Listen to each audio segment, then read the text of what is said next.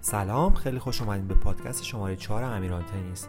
من آرش مهرانی هستم از تیم فنی مهندسی امیران تنیس. موضوعی که امروز می‌خوام توی این پادکست بهش بپردازم فنسکشی زمین تنیسه. و امروز می‌خوام همه اطلاعاتی که برای فنسکشی زمین تنیست نیاز داری و بهت آموزش بدم.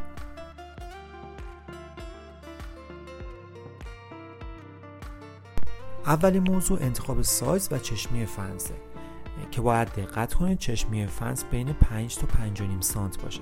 برای اینکه توپ تنیس ازش عبور نکنه. و نکته دوم سیم مفتول فنسه که حتما باید گالوانیزه درجه یک باشه و زخامت اون از 3 میل به بالا باشه که بر اثر ضربه توپ تنیس که برخورد بازیکن حالت خودش رو از دست نده.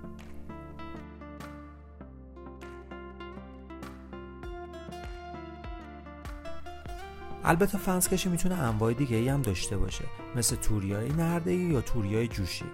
ولی چیزی که توی بیشتر باشگاه اجرا میشه همون توریای فنس گالوانیزه است که به شکل لوزی شکله و نسبت به بقیه مدل ها ارزون تر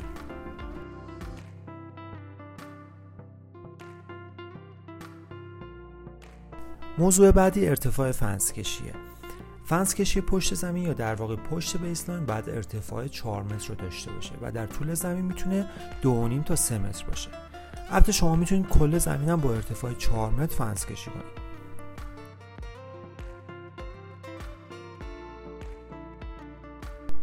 حالا نحوه کشیدن فنس. شما برای اینکه فنستون به خوبی کشیده بشه به دو تا وسیله نیاز دارید. اولیش وینچه و دومی یک چنگکی که بهش تیفور هم میگن. که با این دوتا وسیله می‌تونید فنستون رو به خوبی بکشید. و بعد از کشیده شدن فنس اونو به وسیله سیمایی گالوانیزه به پایه های فنس و کلاف ها ببندید. خب به پایان یکی دیگه از پادکست های امیران تنیس رسیدیم.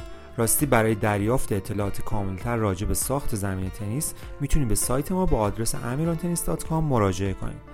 امیدوارم که این پادکست واسهتون مفید واقع شده باشه. توی پادکست های بعدی میبینمتون.